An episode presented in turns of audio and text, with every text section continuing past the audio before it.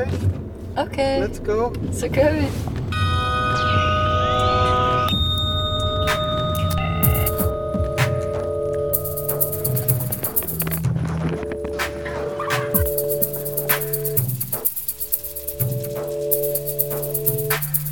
Du lytter til Rørelser, kunstuddannelsernes podcast, hvor du bliver inviteret indenfor på landets kunstuddannelser og møder de mennesker, der arbejder eller studerer her. Hvad rører sig i deres kunstneriske praksiser, forskning og dagligdag? Og hvilke rørelser foregår i en bredere forstand mellem uddannelserne og samfundet udenom? Det her afsnit af podcasten starter med en biltur. Jeg er nemlig på vej væk fra byen for at lytte, og for at tale med ham, der sidder bag rattet, om det at lytte. Han hedder Morten Svendstrup og er musiker, komponist og underviser. Han underviser blandt andet i faget Deep Listening på Rytmisk Musikkonservatorium i København, og det er det, jeg skal tale med ham om i dag. Vil du sige, hvor vi er på vej hen? Vil du have den korte eller den lange? Lad os tage den lange. Okay. Nu sidder vi i bilen. okay. Du var så sød at spørge, hvor, hvor skal vi mødes? hen? Du sagde, at jeg, jeg kan godt lide at mødes et sted, som giver mening i forhold til det, vi skal tale om. Ja. Så var jeg sådan lidt, åh, ja, øh, udenfor. Udenfor. Og så vidste jeg, at jeg skulle være alene med børnene her den her uge. Så det ville nok være bedst på Nørrebro et eller andet sted, ikke? Så det er jo en del af mig, der tænkte det. Og så var der en anden del af mig, der tænkte, vi skal sgu da op til Harsø, ikke? og den, tænkte, og den, den, så den fik lige lov til at sige, ah okay, det, det er måske lige lidt for crazy, hvad var det for en skør idé, ikke? Og den har, den har, nu når jeg har tænkt på, at vi skulle lave det her i dag, så, så den kommer op hver gang. Jo. Og hver gang har jeg været sådan, ej, ej det, det kan ikke lade sig gøre logistisk og sådan noget. Og så i morges, da vi vågner, så regner det jo, ikke? Og så er sådan, hvor skal vi være ude på Nørrebro? Så bare sådan, ej, prøv lige at ringe og høre, ikke? Så øh, vi er på vej op til Arsø, fordi det er et af mine favoritsteder her omkring. Det, er Danmarks største sø. Så i forbindelse med, at jeg tænker, at vi skal tale om deep listening i dag blandt andet, så synes jeg, at det sted, man er, er fuldstændig afgørende. Altså Ja. for, for hele den praksis. Og det har jeg på en eller anden måde godt vidst i baghovedet hele tiden, at det var der, vi skulle op. Og nu ender det med, at vi er der, fordi det var så cool at sige, ja, lad os gøre det. Hvor fedt. Jamen, for Det var mig er det- det var- totalt treat. Sådan en regnværsdag. Ja. Fedt. Lad os græde for regnen. Morten har lånt begrebet deep listening fra den amerikanske komponist Pauline Oliveros, som har bygget en hel praksis op omkring det og undervist mennesker verden over i sin tilgang til lytning. Heriblandt Morten, der nu giver lyttepraksisen og filosofien videre til endnu flere.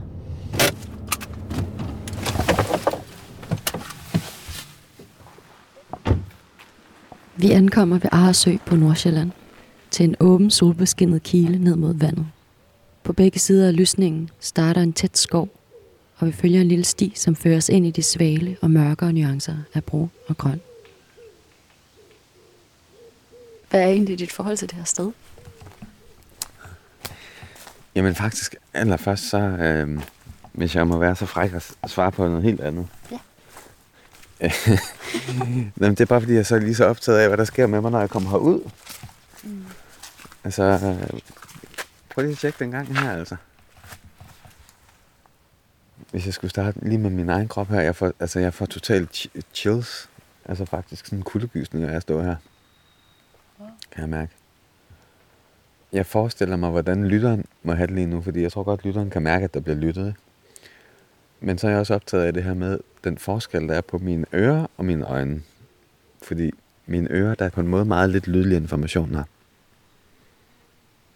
Altså, jeg kan høre træernes blade i vinden. En brise, vil man måske kalde det. Vi er jo omringer træer, ret små træer. Der er også nogle store indimellem, men der er ret mange træer. Og det er ligesom om, at øh, på en måde, så kan jeg, jeg, jeg har det som om, jeg bliver lyttet til, når jeg står her. Mm.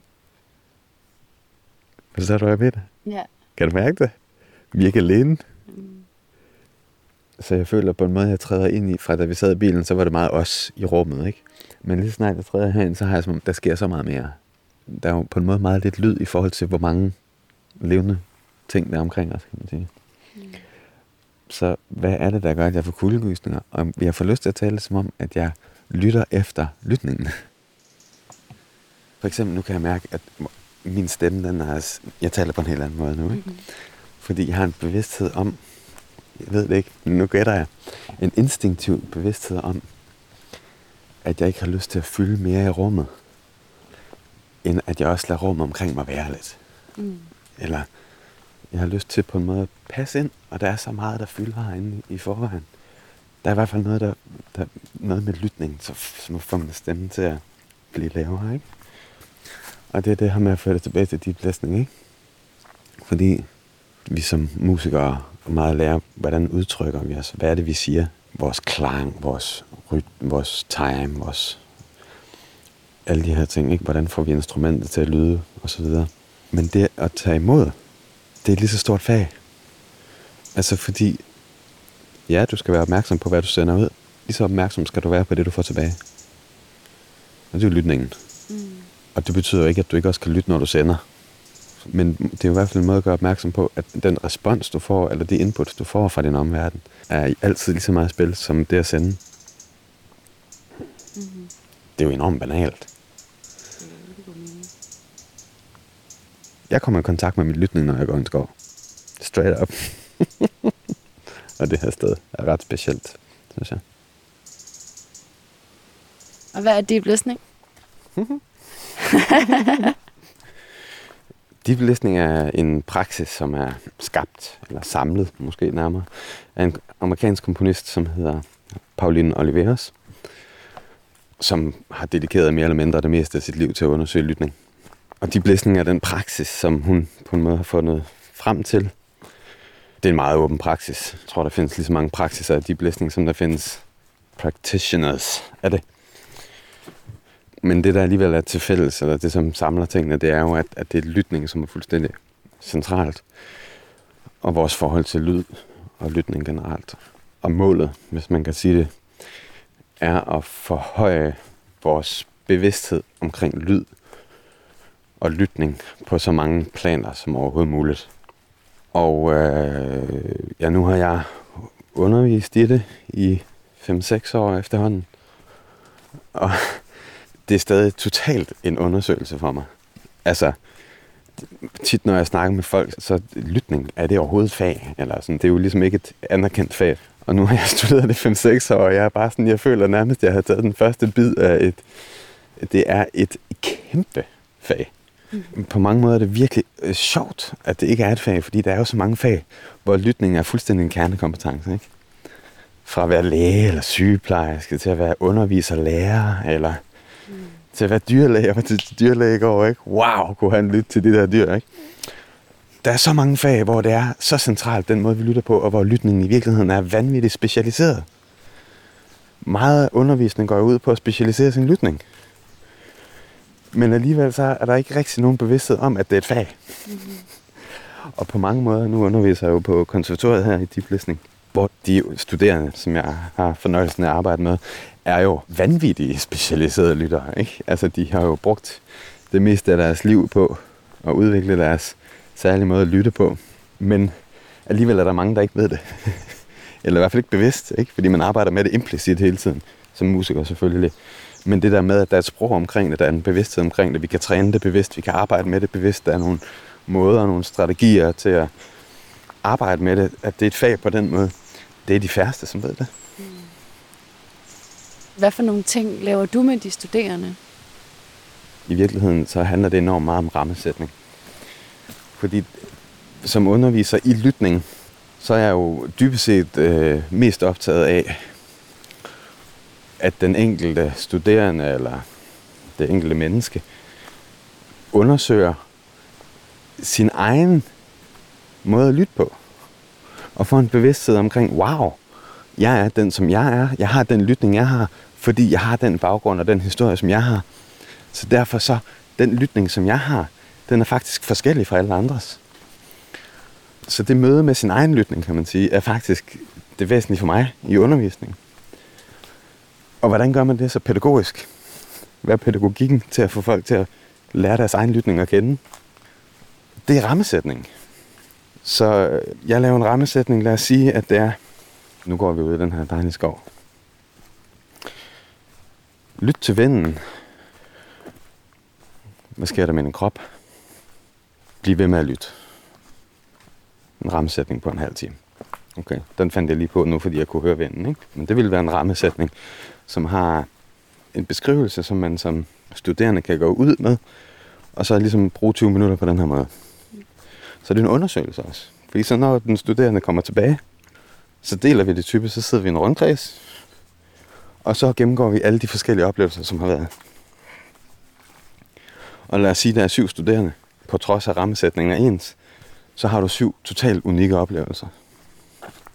Så der er ikke nogen, som går ind og kritiserer eller stiller spørgsmål osv. Man får lov til at sige det, man har oplevet. Så man får også mulighed for at sætte ord på de her ekstremt subtile ting, som vi alle sammen kender, men som vi typisk ikke er vant til at have sprog omkring. Så det her med at give oplevelsen ord mm. og beskrive oplevelsen, det gør, at vi begynder at tildele værdi og betydning. Så fra at lytning det er noget, som sker automatisk, hvor vi ikke opdager det, så begynder vi at skabe en bevidsthed omkring, wow, det er det her, der sker. Det er sådan her, jeg lytter. Og alle de andre gør det forskelligt. Så der kommer rammesætningen ind. Rammesætningen, kan man sige, er rigid på mange måder, men så det, der sker inde i den ramme, bliver personligt og enormt frit. Når du har en eller anden øvelse, så kan du jo bruge den lige så tit du vil, ikke? Og der er jo en litteratur omkring det. Pauline har selv lavet mange, og mange af de mennesker, som ligesom har lært af hende, har lavet deres egne, det der kaldes sonic meditations, som er den her måde at instruere en, en lyttesituation på. Det kan også være en, en samspilsituation for øvrigt, så det bliver mere musikalsk. Og der er en litteratur, men selvfølgelig så er det spændende som underviser jo, og altså jeg kunne godt lave det samme kursus igen og igen, men det mister jo sin, øh, sin gejst, ikke? Altså så, så går jeg måske glip af det sjove, ikke? Ja. Så det er klart, at øh, jeg bliver jo også nødt til som underviser, hver gang jeg laver et kursus. og det er jo en af de ting, som optager mig meget som underviser, fordi pædagogik i sig selv er en vanvittig spændende ting. Men det er det her med, okay, hvad er det for et kursus, vi skal lave nu? Og da du ringede til mig, så var jeg jo sådan lidt, oh shit, jeg er jo mellem kurser. Der var et kursus i foråret, og nu kommer der et kursus her i efteråret, ikke? Så det er jo et lidt øh, sjovt tidspunkt at tale om de her ting på, fordi jeg følte, wow, den er faktisk stendød i den niveau lige nu, og det er selvfølgelig overhovedet ikke rigtigt. Mm-hmm. Men den tanke havde jeg ikke. Jo. Det lever ikke lige nu. Og så på en måde, det, at du har ringet til siden, har jeg gået, oh, gud, hvad fanden er det egentlig? Hvad er det, der sker lige nu med min egen praksis, min egen lyttepraksis? Jeg bliver nødt til at hive det med ind. Ikke? Jeg bliver nødt til at lave nogle øvelser, jeg aldrig har lavet før. Jeg bliver nødt til at sætte mig selv totalt på spil, fordi alle folk kan mærke det. Ikke? Når der er noget liv, og når der er noget uvidshed, og når der er noget forskning, og så bliver det skide sjovt. Ikke? Ja. Sådan, hvordan, hvordan ser du undervisning i forhold til din kunstneriske praksis? Min egen kunstneriske praksis? Ja. Altså, jeg kan rigtig godt lide, at du fanger det der med, at det jo er meget en social øh, praksis i virkeligheden, ikke? Fordi at en stor del af det også er det, der foregår mellem menneskerne, og, mellem deltagerne, og, og lyd jo på den måde, kan, og lytning kan blive også en mellemmenneskelig ting i lige så høj grad, som det kan blive en musikalsk og kunstnerisk praksis. Og det synes jeg er noget af det fantastiske ved det. Vi kan jo tage praksiser fra musikken og bruge den alle mulige andre steder. Så det her med at lytte, at det, der er en kæmpe viden omkring det inden for det musikalske felt, men vi kan også bruge det for eksempel i sociale sammenhæng. Ikke? Og så det andet spørgsmål, det, det, det, hvordan min egen kunstneriske praksis spiller ind i undervisningen. Spiller ind, eller er undervisningen? men ved du hvad? Spørgsmålet er, øh, nyt for mig. Jeg, jeg ved ikke, hvad jeg skal svare. så jeg har faktisk lyst til på en måde at spørge dig, om du kunne uddybe jeg tror også, det er noget, der vokser i mig. I forhold til den kunst, der hele tiden foregår, når man bare er i øveren, eller når man bare er blandt mennesker. Ja, altså for eksempel, som jeg har oplevet det tit, med dans. Nogle af de mest kreative øjeblikke, eller fantastiske performances, jeg har set, er ved at være i en workshop, og så måske bare have et øjeblik, hvor jeg holder rummet for dem, og de danser. Og kunst handler jo også om sådan, hvad er det for et produkt, der kommer ud af det. ligesom.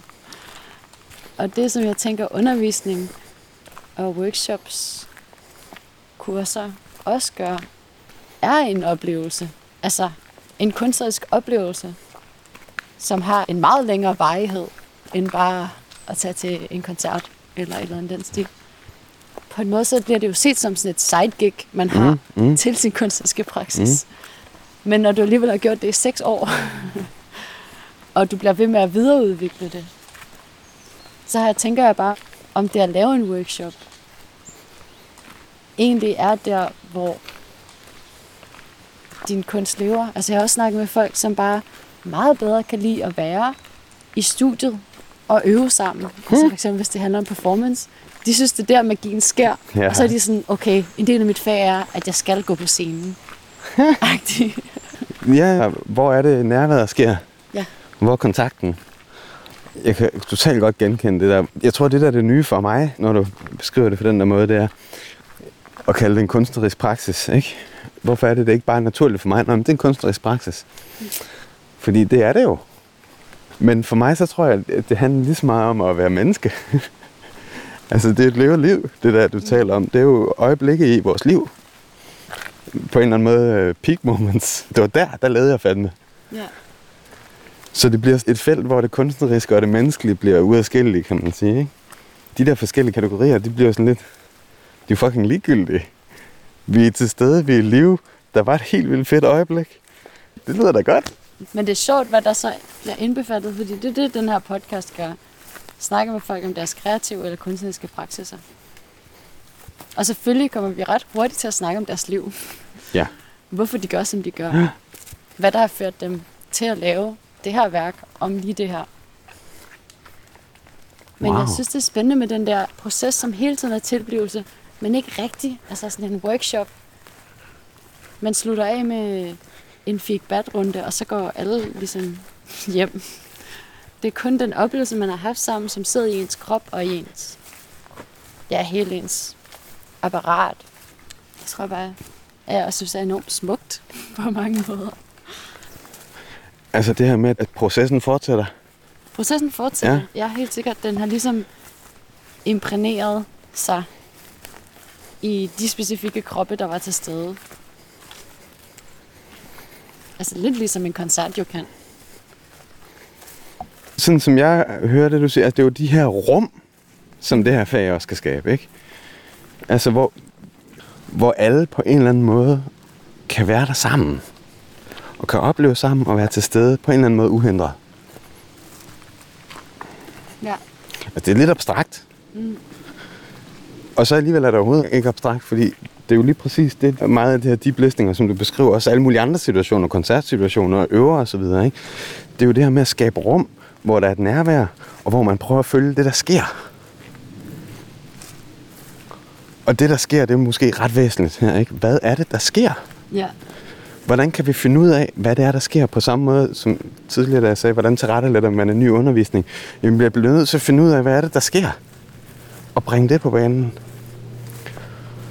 Og på samme måde det her med, at vi skulle mødes på Nørrebro i dag, fordi jeg ikke havde fået lyttet ordentligt til, at vi skulle herop. Nu endte det så med at blive alligevel, ikke? Ja. Men hvis jeg nu havde været masterlistner, ikke? Så havde jeg jo fanget den første gang, den kom, ikke? Vi skal til Harsø. det er jo en lytning. Ja. Hvad er det, der sker? Og prøv at følge det. ja. Er det meget, meget svært at forberede din undervisning? Om det er svært? Jamen altså... Jeg vil sige, nogle gange så har jeg valgt at sige, okay, nu går vi ind i rummet, og så arbejder vi med absolut det, der kommer ind. Ikke? Fordi der kommer ikke bare syv elever ind. Der kommer syv mennesker ind, som har haft alle mulige forskellige dage, som har været i vandet, eller som har spist morgenmad, eller som har haft en dårlig dag, eller når der kommer syv mennesker ind, så er der jo allerede loaded med information. Så hvordan rammesætter man det? Hvordan arbejder man med det? Så nogle gange så har jeg jo valgt at sige, okay, nu går vi ind, og så arbejder vi med det, der sker. Hvad for en lyd hører du her til morgen? Ikke? Så er der en mand, som siger, en mand, Jeg en fyr. Jeg havde, tror, jeg havde en specifik mand i tanken her. Bum. Jeg hørte en bus, der gjorde sådan her. Bum. Ikke? Okay, fint, der har du en lyd. Godt. Hvad med dig? Om jeg hørte... hørt... Øh, ikke? så har du allerede lydlig information. Okay, så det er en meget åbne form. Så kan man få ting til at ske igennem der, ikke? Så arbejder man med lydlig information, som folk husker på, at de har hørt. Ja. Hvis ikke vi havde haft det op, så er den der, den der oplevelse, den var bare forsvundet. Ikke?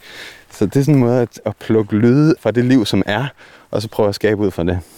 Hvad så, når der er en, der har hørt et sus, og der er en anden, der har hørt en bus, der sagde slask? Mm. Hvordan, hvad gør man så derfra? Okay. Man siger, okay, hvordan arbejder musik? Musik arbejder blandt andet med tidslighed og lytning. Du har en tidsperiode, og du har en bevidsthed omkring, hvad der sker. Det kan du putte på den her lyd. Hvad sker der, hvis du laver den her buslyd, og så prøver at følge den lyd? Måske prøve at arbejde den ind med de andre lyde, hvad den bliver påvirket af de andre lyde. Og så give en anden tidsramme, ikke? Og så sker der, hvad der sker. Så bliver det en improvisation. Folk prøver at følge den lyd, som de laver, og så ser hvor den arbejder sig henad. Men så laver de buslyden. Ja, for eksempel. Okay, det er ikke øh, kun en hukommelse af den lyd. Det er sådan Jo, men en det, genskabelse af lyden også. lige præcis, det bliver jo en genskabelse, det bliver en kreativ proces live, kan man sige, ikke? Men skaber de så buslyden på et instrument? Ja, det vil man kunne. Den her situation, som jeg fortæller om nu, der var det med kroppen og med stemmen og bevægelse. Ikke? Okay. Der var det en kropsligt udtryk.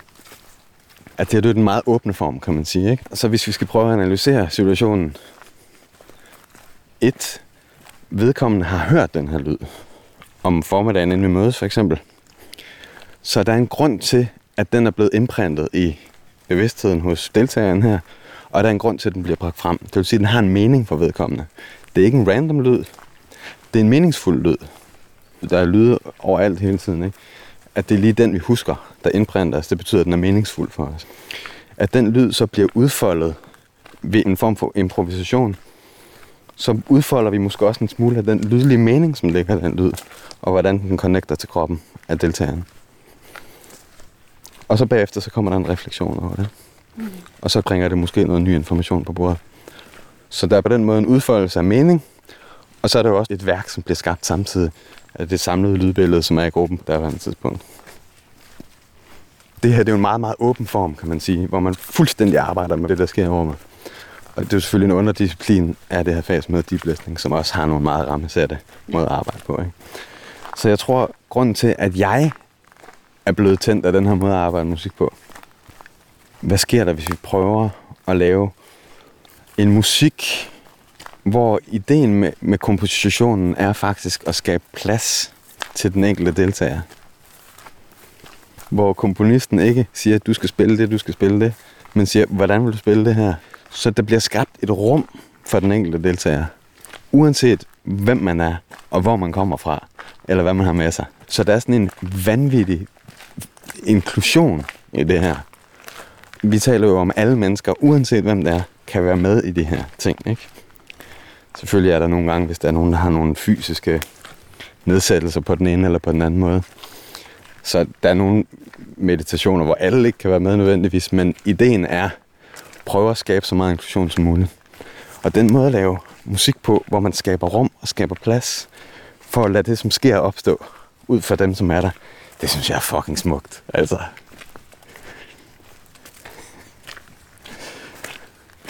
Vil du fortælle, hvad Sonic Meditations er? Fordi det er jo en ret stor del af deep listening, som jeg forstår det. Og så måske give et eksempel på en. Ja. Ja. Rigtig god idé. Okay. En sonic meditation er en form, som er skriftbaseret, og som inviterer til en specifik måde at lytte og give lyd på. Formen er virkelig plastisk på den måde, kan man sige. Ikke? Altså, man kan gøre meget, meget med den. Ikke? Pauline har skrevet for symfoniorkester, som lavet store værker, som tager lang tid, som er baseret på den her måde at arbejde med musikere på. Og det kan også være på mange måder altså bare en lytteøvelse, du kan lave selv, hvor du nu end er. Ikke? Så det er en meget plastisk form, men det der alligevel er i den er, for det første, at den er skriftbaseret. Det vil sige, at du behøver ikke have en speciel musikalsk viden for at kunne indtræde i det. Alle kan være med. Mm. Også selvom du ikke er trænet musiker. Og det andet er, at det er en rammesætning, som jo inviterer til en improvisation. Det vil sige, at der er en rammesætning, men du skal selv bidrage med det, der sker. Du skal selv finde frem til, hvad du vil sige, eller den måde, du vil udtrykke dig på, og hvordan du lytter til de andre. Det er en rammesætning, men bortset fra det, er du slet ikke styret. Mm-hmm. Så det, der sker, det er jo det, der sker spontant med de deltagere, som nu er der. Så på den måde er det jo også en virkelig fri form. En improvisatorisk form, kan man sige. Ja. Altså, det, det er et forløb på 10 sessions. Først så introducerer jeg jo hele konceptet omkring deep listening og så videre. Og så gennemgår vi nogle forskellige sonic meditations. Og så undervejs, så skriver de deres listening journal, hvor de beskriver alle deres lytteoplevelser. Folk gør det på forskellige måder. Men ideen er, at de tager nogle idéer fra den der lyttejournal, og så skaber de deres egen sonic meditation, som er en rammesætning. Ja. Og så øh, bruger vi de to sidste gange på at performe de her sonic meditations. Ikke? Så det er mig, der er sådan selvfølgelig hovedrammesætteren, ikke? men så får de jo lov til at være ledere der til sidst, så det bliver deres rammesætninger. Nu skal jeg have min øh, lille computer her frem, fordi jeg tænkte, jeg ville prøve at finde en af dem, de havde lavet. Jeg kommer i tanke om en, der hedder Luca. Har du et optagelse af det? Ja. Så Luca, han gik på holdet her i foråret. Det var virkelig en fornøjelse at arbejde med det hold. Så den er lidt lang, den her. Mm. Er det fint, hvis jeg læser den op? Det er så fint. Okay. Det er på engelsk. Membrane Unison. Lukas Sablic. Vi lavede med instrumenter, alle i gruppen. Vi var måske en gruppe på 8. Position yourself in the space. Imagine your listening taking form of a permeable membrane. Sound can freely pass through it. Once you found your sweet spot, close your eyes, listen to the breathing of the membrane. On cue, an accentuated inhale of the facilitator. Sing, play any desired pitch for a breath, bow, decays, length, depending on the means of your chosen sound production. With every now sounding, move closer to the pitch center of the group very gradually, almost indistinguishably, while physically moving around the space, slowly approaching its center at a similar pace as the sound approaches the group unison.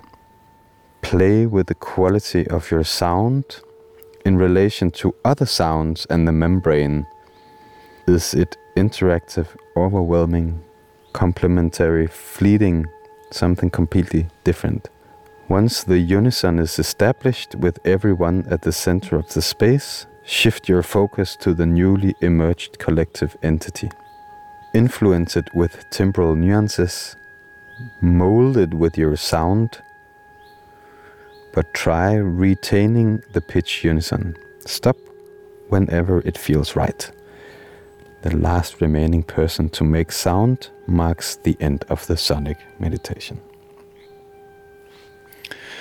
Og den her, den var øh, fantastisk at lave. Ideen er jo, at man spiller den tone, som man gerne vil spille. Og det gør alle, og de starter samtidig. Så du starter med en flok af toner, altså meget diverse toner, som umiddelbart ikke har anden sammenhæng, end at det er de folk, der er i rummet, der har lavet det, spiller den tone, som de synes, der skal spilles. Ikke? Så du starter med sådan en smuk diversitet, som har en, han helt vild klang. Ikke? Og så beder han jo os om at lytte efter rummet, og så lige så stille glide på vores toner i der, hvor vi tror, at centrum kommer til at blive. Og så gør det meget, meget langsomt over, altså langstrakt komposition, den her, ikke? Hvor man lige så stille lytter ind til hinanden og tuner ind til hinanden, så man til sidst spiller den samme tone. Og komme derhen, det er jo en smuk proces, en musikalsk proces. Så hele det her, jeg kan ikke huske, hvor lang tid det tager. Men det er jo, at det her lydlandskab, det begynder langsomt at nærme sig hinanden, og alle de her forskellige øh, lyduniverser, som vi går igennem sammen for at nå derhen til. Og så til sidst, så står det sådan rimelig øh, ens. Og det element, han så også bruger, Luca her, det er jo, at bevægelsen er også inkorporeret. Så man starter langt fra hinanden, men starter med at finde et sted, hvor man godt kan lide at være i rummet. Og så langsomt, så nærmer man sig hinanden. Så det er både lydende, og det er den kropslige placering i forhold til hinanden, der nærmer sig hinanden. Og til sidst, så stod vi jo helt klidende op ved hinanden, og to spillede den samme tone.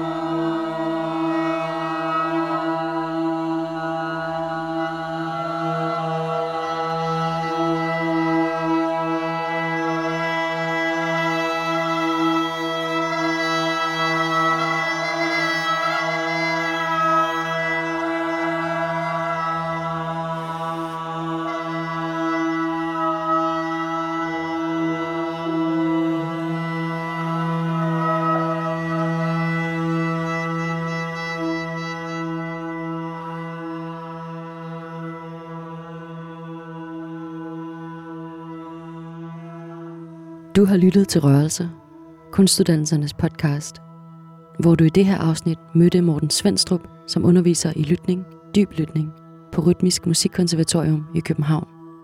Et såkaldt tværsfag, som kan følges af studerende fra alle kunstuddannelserne.